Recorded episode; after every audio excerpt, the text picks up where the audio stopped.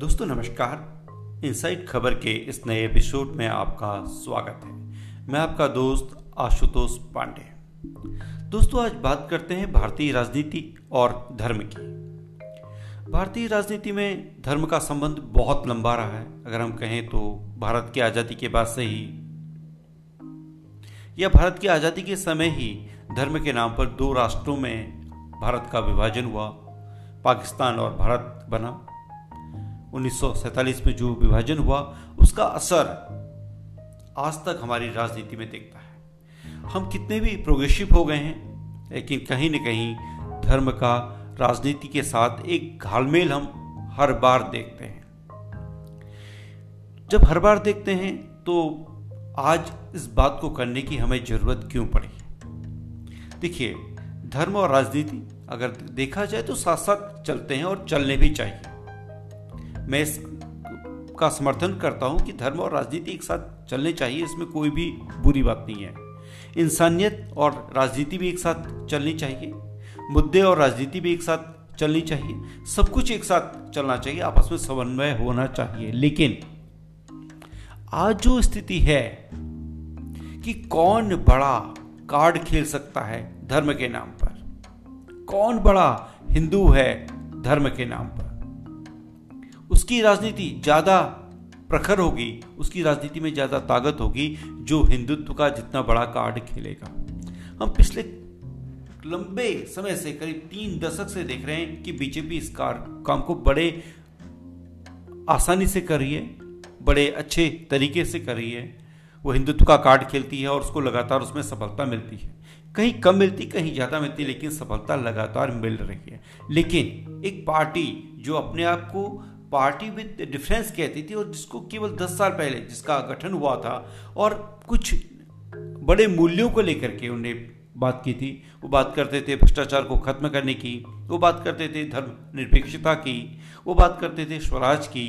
लेकिन आज अगर हम देखें तो वही पार्टी, जिसको आम आदमी पार्टी आप कहते हैं, अरविंद केजरीवाल की वो पार्टी आज एक बार उसी रास्ते पे चल रही है जिस रास्ते पर लंबे समय से भारतीय जनता पार्टी चलती आ रही है, जिसमें भारतीय जनता पार्टी ने करीब तीन दशक से अपनी राजनीति को चमकाया है। आज उसी रास्ते पर कहीं न कहीं अरविंद केजरीवाल भी दिख रहे हैं। गुजरात और हिमाचल में विधानसभा चुनाव है, दिल्ली और पंजाब में आम आदमी पार्टी की सरकार है। पहले दिल्ली में आम आदमी पार्टी ने सरकार बनाई, उसके बाद पंजाब में सफलता मिली। पंजाब में जब सफलता मिली तो उसके बाद लगा कि शायद देश के अन्य राज्यों में भी हम कुछ कर पाएंगे, और समय आया गुजरात और हिमाचल के चुनाव का, जो कि कहीं दिसंबर में होने हैं। हिमाचल में तो जो है चुनाव की घोषणा हो चुकी है, चुनाव का की तारीख आ चुकी है, लेकिन अभी गुजरात में आनी बाकी है। लेकिन ये माना जा रहा है कि कहीं दिसंबर तक का वहाँ भी चुनाव होने हैं। अब चूँकि नरेंद्र मोदी गुजरात से आते हैं, गुजरात में भाजपा लगभग तीन दशक से, सत्ताईस सालों से कायम है सत्ता में, और अगर देखा जाए तो गुजरात की जो भी पॉलिटिक्स है, अगर हम उसका सही तरीके से विश्लेषण करें तो उसमें धर्म का बहुत बड़ा आधार है। वहाँ पर सारी चीज़ें गौण हो जाती हैं, वहाँ पर विकास गौण हो जाता है, वहाँ पर महंगाई गौण हो जाती है, वहाँ पर बेरोजगारी गौण हो जाती है, वहाँ पर आपके उद्योग धंधे सारी चीज़ें खत्म हो जाती हैं। सबसे बड़ा जो फैक्टर है वो कहीं ना कहीं वहाँ पर धर्म का है। धर्म वहाँ पर जो चुनाव है उसकी धुरी है। हाँ ठीक है, वहाँ पर लोगों की स्थिति देश में कई अन्य राज्यों के मुकाबले शायद बहुत अच्छी है, लेकिन अगर हम आर्थिक स्थिति की बात करें वो शायद अच्छी है, लेकिन इतनी अच्छी नहीं है कि हम उसको कोई मॉडल के रूप में कहीं पर स्थापित कर सके। लेकिन आज जब आम आदमी पार्टी वहाँ पर जाती है, आम आदमी पार्टी कहीं भी बात करती है तो अपने स्कूल के मॉडल्स की बात करती थी, हेल्थ के मॉडल की बात करती है, लेकिन जब गुजरात में जाती है तो अरविंद केजरीवाल को बयान देना पड़ता है कि जो हमारे करेंसी के नोट हैं उसमें गणेश और लक्ष्मी की तस्वीर होनी चाहिए महात्मा गांधी के साथ। जैसे ही आम आदमी पार्टी का ये बयान आता है या केजरीवाल का ये बयान आता है, सबसे पहले आम आदमी पार्टी के जितने बड़े नेता हैं सब उनके समर्थन में खड़े हो जाते हैं और कहीं ना कहीं उनकी इस बात को ठीक ठहराने लगते हैं। उनके कई नेता उनकी पार्टी के कई स्पोक्स पर्सन कहते हैं कि बिल्कुल सही कह रहे हैं, इससे जो है देश की आर्थिक स्थिति अच्छी होगी। केजरीवाल खुद कहते हैं कि इससे देश की आर्थिक स्थिति अच्छी होगी अगर हमारे नोट में लक्ष्मी और गणेश होंगे, ठीक है। और इसके लिए वो इंडोनेशिया का उदाहरण देते हैं, कहते हैं कि जो एक मुस्लिम बहुल देश है जहाँ पर मुसलमान ज़्यादा हैं, वहाँ पर वहाँ की करेंसी में गणेश की फ़ोटो है। देखिए, मैं बात इंडोनेशिया की नहीं कर रहा हूँ, मैं अपने देश की बात कर रहा हूँ। इंडोनेशिया में क्या संविधान है और किन मूल्यों पर इंडोनेशिया चलता है उसके बारे में मुझे बहुत जानकारी नहीं नहीं है। लेकिन अगर मैं इंडोनेशिया की करेंसी की बात करूं, उसकी जो करेंसी का मूल्य है भारत के रुपये से बहुत कम है, बहुत बदतर स्थिति में है।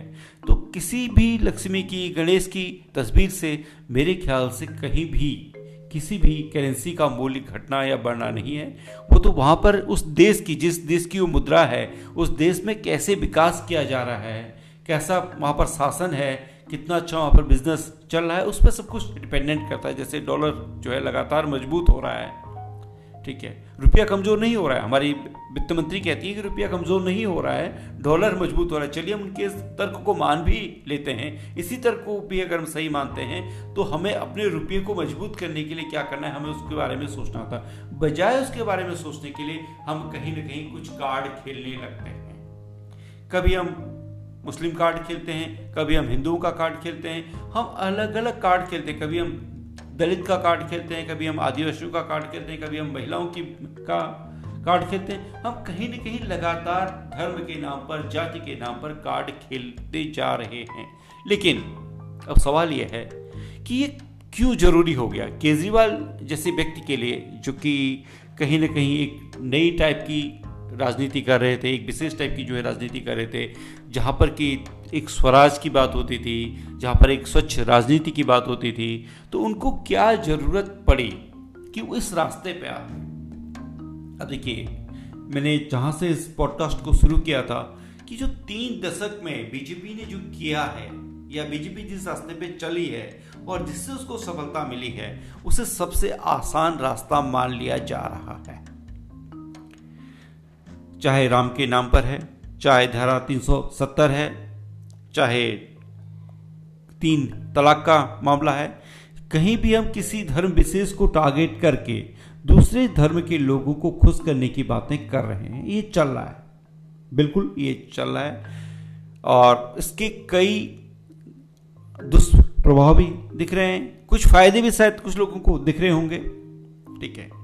राम का मंदिर बने, बहुत अच्छा है, कृष्ण का मंदिर बने, बहुत अच्छा है, सब कुछ होता रहे, हमारी धार्मिक आस्थाएं जीवित रहें और वो मजबूत हो, ये देश के लिए और देश की राजनीति के लिए बहुत अच्छा है। लेकिन धर्म के नाम पर देश को तोड़ दिया जाए। अब जहाँ तक का बात है लक्ष्मी या गणेश, ठीक है, किसी भी हिंदू के लिए, अगर मैं अपनी बात भी कहूँ तो मेरे लिए भी लक्ष्मी और गणेश एक देवता और एक देवी हैं, वो मेरे लिए पूज्य हैं, हमने उनकी पूजा करते हैं, वो हमारे मंदिरों में होते हैं। अब वो करेंसी में वो आएंगे, करेंसी नोट में वो आएंगे तो कैसा होगा, क्या होगा, इसके बारे में तो मैं बात नहीं करता हूँ, इसके बारे में तो आप सब लोग जानते हैं कि वो आना चाहिए या नहीं आना चाहिए। लेकिन मैं बात करता हूँ भारत के संविधान की। भारत में एक धर्मनिरपेक्ष संविधान है, और जहाँ तक का करेंसी नोट की बारे में बात है या उसका फैसला लेने के लिए हमारे पास जो रिजर्व बैंक है कि उसमें क्या आना है क्या नहीं आना है, और उसके लिए बहुत सारी हमारी संवैधानिक संस्थाएं हैं जो कि ये फैसला करेंगी कि उसमें किसकी फ़ोटो छपनी है, किसकी नहीं छपनी है। लेकिन ऐसा नहीं है कि भारतीय करेंसी में इससे पहले देवी देवताओं की फ़ोटो नहीं छपी है। बहुत सारे ऐसे कॉइन आए हैं जिसमें जो है माँ सरस्वती की फ़ोटो थी, या जो है अन्य कोई भी जो है धार्मिक चिन्ह रहे हैं। ऐसा नहीं कि वो नहीं रहे हैं, बिल्कुल रहे हैं, और शायद आगे भी रहेंगे। अगर हम बीस पैसे का एक हमारे पास पहले सिक्का आता था, मैंने देखा है, कुछ जो पुराने लोग होंगे उन्होंने देखा होगा, पीतल का एक सिक्का आता था, उसमें कमल का फूल बना होता था, वो भी कहीं न कहीं एक धार्मिक प्रतीक था। वैष्णो देवी श्राइन पे बहुत सारे कॉइन्स आए हैं, ठीक है, बहुत सारे, ऐसा नहीं है कि नहीं आए हैं। लेकिन जो एक प्रॉपर फंक्शनिंग में जो करेंसी है उसमें अभी तक ऐसा नहीं देखा गया है। आज जब ये मांग की जा रही है, जब केजरीवाल ने ये मांग की तो फिर महाराष्ट्र से मांग उठने लगी कि भाई शिवाजी को भी आप नहीं छोड़ सकते हैं, महाराष्ट्र में वाले कहने लगे भाई शिवाजी की फोटो आए, और कल को मुस्लिम कह सकते हैं भी कुरान की आयतें आए, सिख कह सकते हैं भी गुरु ग्रंथ साहिब को उसमें छापा जाए। तो हर एक की अलग अलग डिमांड हो सकती है, और एक देश में जहां हम धर्मनिरपेक्षता की बात करते हैं, सारे धर्मों को बराबर मान्यता देने की बात करते हैं, वहां पर हम कितने प्रकार की करेंसी छापेंगे या एक करेंसी में क्या क्या छापेंगे और ये कितना करना पॉसिबल होगा, ये शायद केजरीवाल भी बहुत अच्छे तरीके जानते हैं और जानते हैं कि कुछ करना भी संभव नहीं है।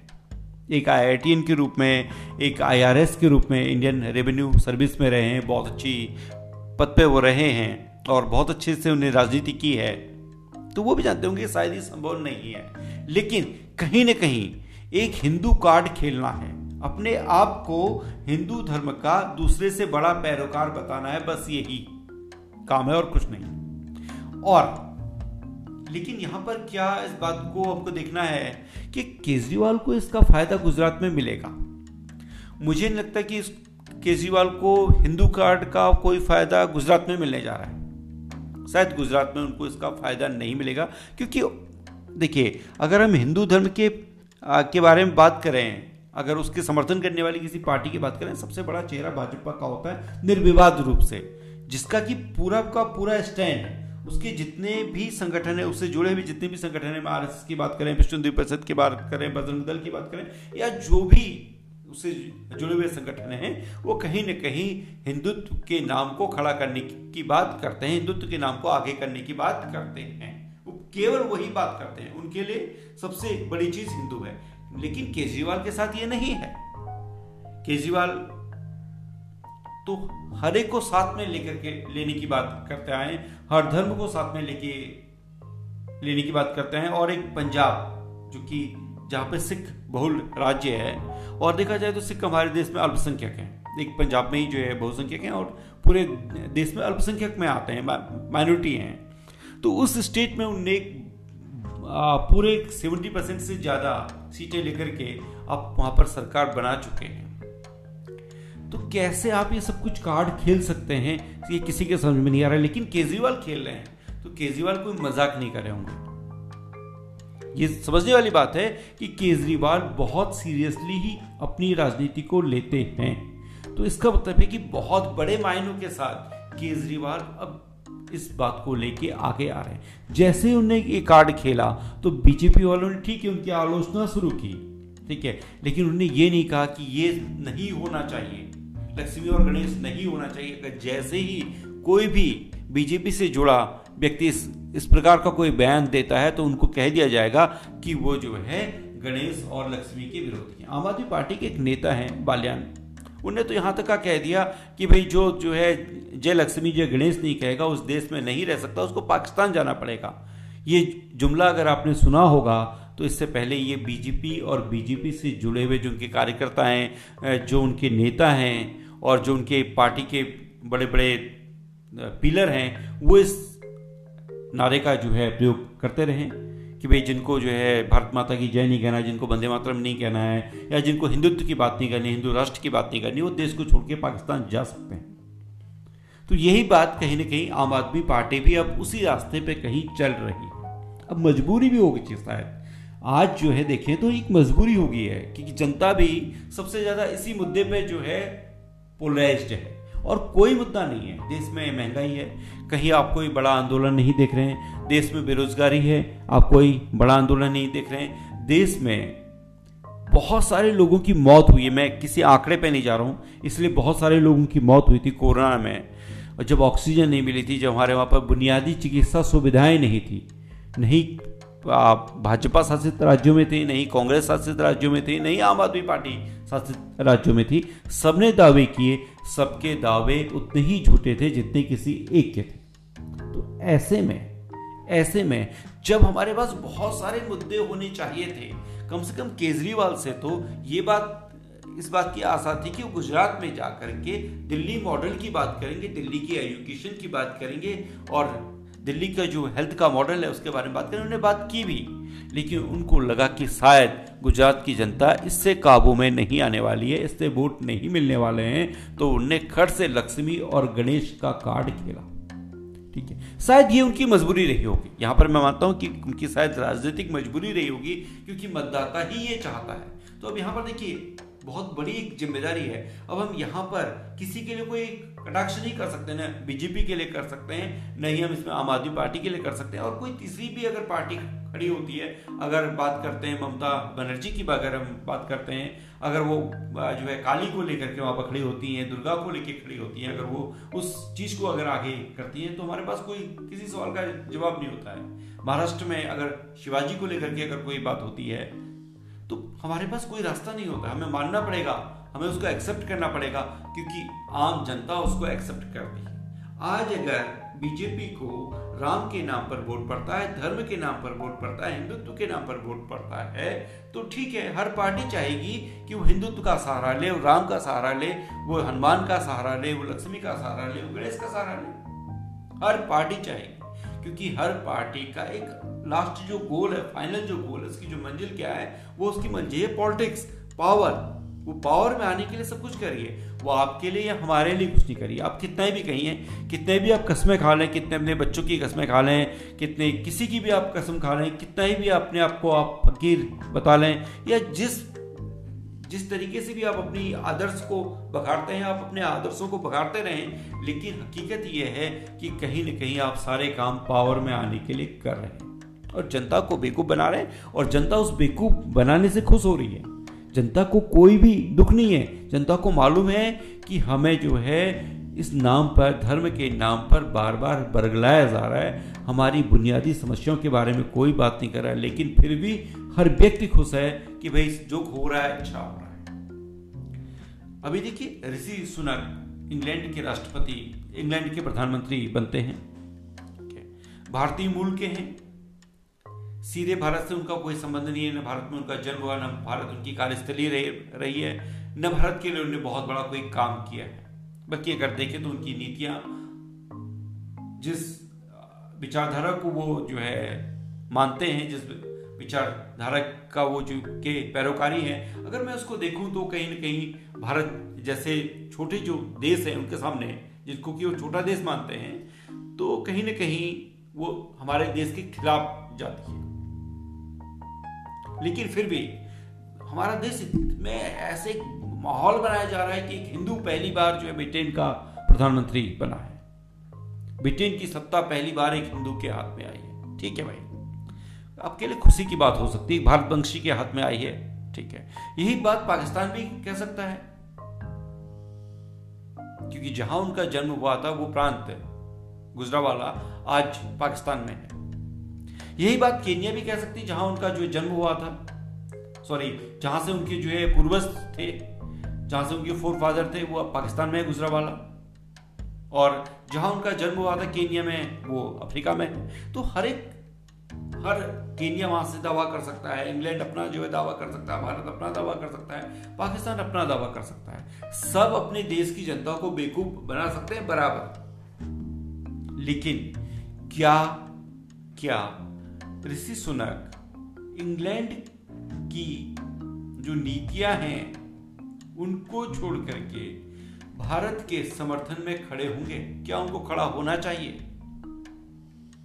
क्या हमारे जो अभी प्रधानमंत्री हैं नरेंद्र मोदी, उनको क्या किसी और देश के समर्थन में, भारत के हितों को छोड़ करके किसी और देश के समर्थन की बात करनी चाहिए? क्या ये भारत को स्वीकार होगा? कतई स्वीकार नहीं होगा।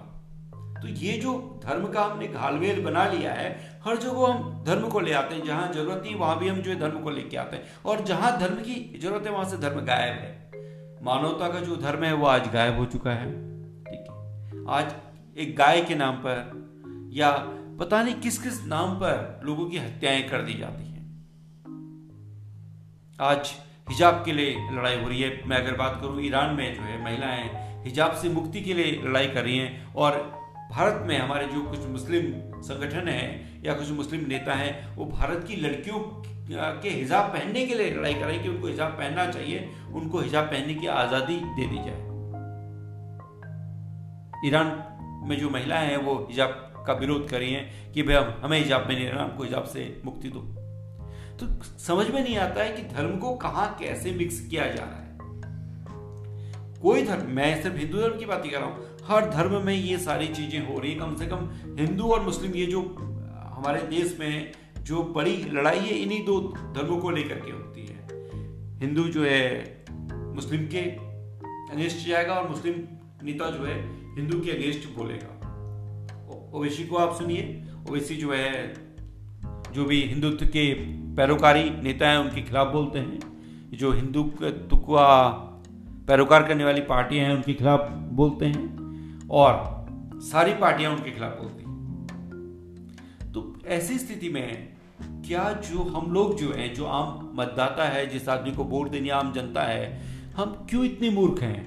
हमारी कौन सी ऐसी मजबूरी है कि हम धर्म की घुट्टी को बार बार पी रहे हैं? ठीक है, धर्म हमारी अपनी आस्था है ना, उसे कोई पार्टी हमारे ऊपर थोप नहीं सकती है, कोई पार्टी उसका रास्ता हमको नहीं दिखा सकती है। मेरी आस्था मेरी आस्था मैं आपको एक एग्जाम्पल दूं, आप अपने घर में पूजा करते हैं, आपके वहाँ पर एक पुरोहित आता है जो कि आपके यहाँ पर जो भी जो संस्कार होता है वो करता है, जो भी पूजा का जो भी कार्यक्रम होता है वो करता है। तो कोई उसको सौ रुपया दक्षिणा देता, कोई उसको ग्यारह सौ देता, कोई ग्यारह हज़ार देता, कोई उसको एक लाख रुपया सवा लाख रुपया भी देता है, ऐसे भी लोग हैं। लेकिन क्या है, आस्था सवा लाख रुपये वाले की ज्यादा है? ऐसा नहीं है। आस्था एक, एक रुपया देने वाले की भी उतनी है, और जिसने कुछ नहीं दिया उसकी भी उतनी आस्था है। तो आस्था की आप कीमत कैसे लगा रहे हैं? क्या एक नॉन मुस्लिम कुरान को समझ नहीं सकता है, कुरान को फॉलो नहीं कर सकता है? और एक मुस्लिम क्या गीता को फॉलो नहीं कर सकता है? अगर करता है तो हमें इसमें प्रॉब्लम क्या है? कुछ भी नहीं होनी चाहिए थी प्रॉब्लम। प्रॉब्लम असल में आप लोगों में है, आम आदमी पार्टी में, बीजेपी में, कांग्रेस में, समाजवादी में, बहुजन में, कहीं कोई समस्या नहीं है, कोई कार्ड नहीं है। किसी के लिए ना आप दलित हैं, न किसी के लिए आप आदिवासी हैं, न किसी के लिए आप हिंदू हैं, न किसी के लिए मुस्लिम हैं, न किसी के लिए आप बहुसंख्यक हैं, न ही किसी के लिए आप अल्पसंख्यक हैं। बस आप एक वोटर हैं, उससे ज़्यादा नहीं। आप कैसे भड़केंगे, कैसे आप मेरे पाले में आएंगे, कैसे आप दूसरे के विरोधी हो जाएंगे, यही काम मैं अपने तरीके से कर रहा हूँ और यही काम हर पार्टी अपने तरीके से कर रही है। तो यही आप लोगों को समझना होगा। अगर आप लोग नहीं समझेंगे तो ये देश में लोकतंत्र अब उस स्थिति में है जहां पर कि शायद हमें इसे आने वाले कुछ दशकों में अब बचाना मुश्किल हो जाएगा, क्योंकि बहुत ज्यादा कट्टरवादी ताकतें आती हैं। और मैं आपको बताऊं, कट्टरवाद कभी भी एक फेज में नहीं आता है, कट्टरवाद के दो फेज होते हैं। कट्टरवाद आएगा तो उसके अपोज में भी उतना ही बड़ा कट्टरवाद आएगा। आप ये नहीं कह सकते हैं कि भाई मेरा कट्टरवाद सबसे बड़ा होगा, मैं दुनिया पे हावी हो जाऊंगा, नहीं। दुनिया भी आप पे उतनी, जो आपके अपोजिशन है, जो आपका विपक्ष है, वो भी आपके ऊपर उतना ही भारी होगा। धर्म का अगर एक पक्ष है तो धर्म का एक विपक्ष भी है, वो भी उतना ही ज्यादा भारी होगा। और वही स्थिति होगी जो कि जो है कुरुक्षेत्र में महाभारत हुई थी। नुकसान दोनों का हुआ था, कौरवों का भी हुआ था, पांडवों का भी हुआ था, किसी का कोई फायदा नहीं हुआ था। कृष्ण का भी हुआ था, किसी का कुछ फायदा नहीं था, किसी को कुछ भी नहीं मिला था। अगर उसके बाद भी हम सीख नहीं लेते हैं तो क्या हमारे पास बचा है? इस बार तो हमने हद देखी है।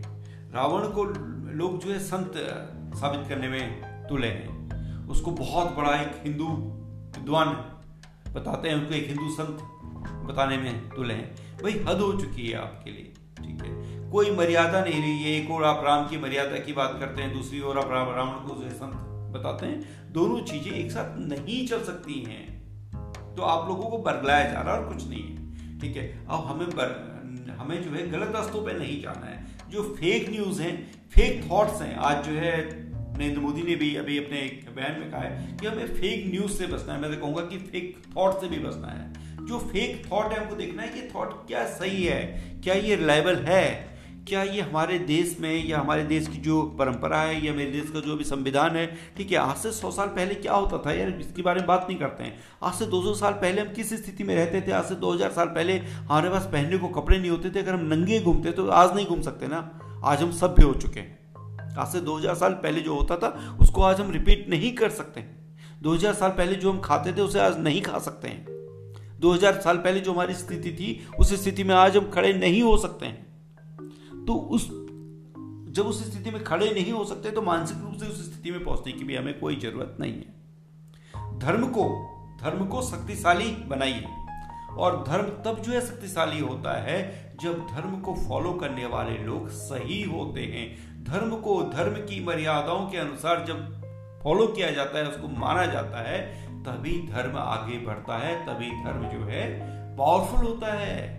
अगर आपको लगता है कि आपका धर्म जो है इस गंदी राजनीति में से एक दूसरे को गालियां देने से, एक दूसरे को ट्रोल करने से अगर आगे बढ़ता है तो आप लोग पूर्णतः गलत हैं। आप धर्म को समझते ही नहीं है। धिक्कार है आप पे, चाहे आप हिंदू हैं, चाहे मुस्लिम हैं, चाहे सिख हैं, चाहे ईसाई। धिक्कार है आपकी सोच पे, और आपकी धर्म की समझ बिल्कुल शून्य है। आप अपने धर्म को, किसी भी धर्म को आप जानने वाले हैं। मैंने बहुत सारे जितने भी धर्म हैं दुनिया में, जो बड़े बड़े धर्म हैं, कम से कम इंडिया के जितने भी जो धर्म हैं, सबको जानने की कोशिश की, और सबका आधार जब मैंने देखा तो एक ही चीज़ है, कहीं न कहीं उसमें समन्वय की बात है। कहीं भी कोई धर्म हमको तोड़ने की बात नहीं कहता। ठीक है, बात करने का ढंग अलग है, शब्द अलग हैं, लेकिन सार अंत में एक है। हर जगह बात मर्यादा की होती है, मर्यादा के अलावा कहीं कुछ नहीं होती। हर जगह ह्यूमैनिटी की बात होती है। ठीक है, उसके बाद लोग कहते हैं नहीं जी, यहाँ तो जिहाद की बात होती है, यहाँ तो जो है लड़ाई की बात होती है, यहाँ युद्ध की बात होती है।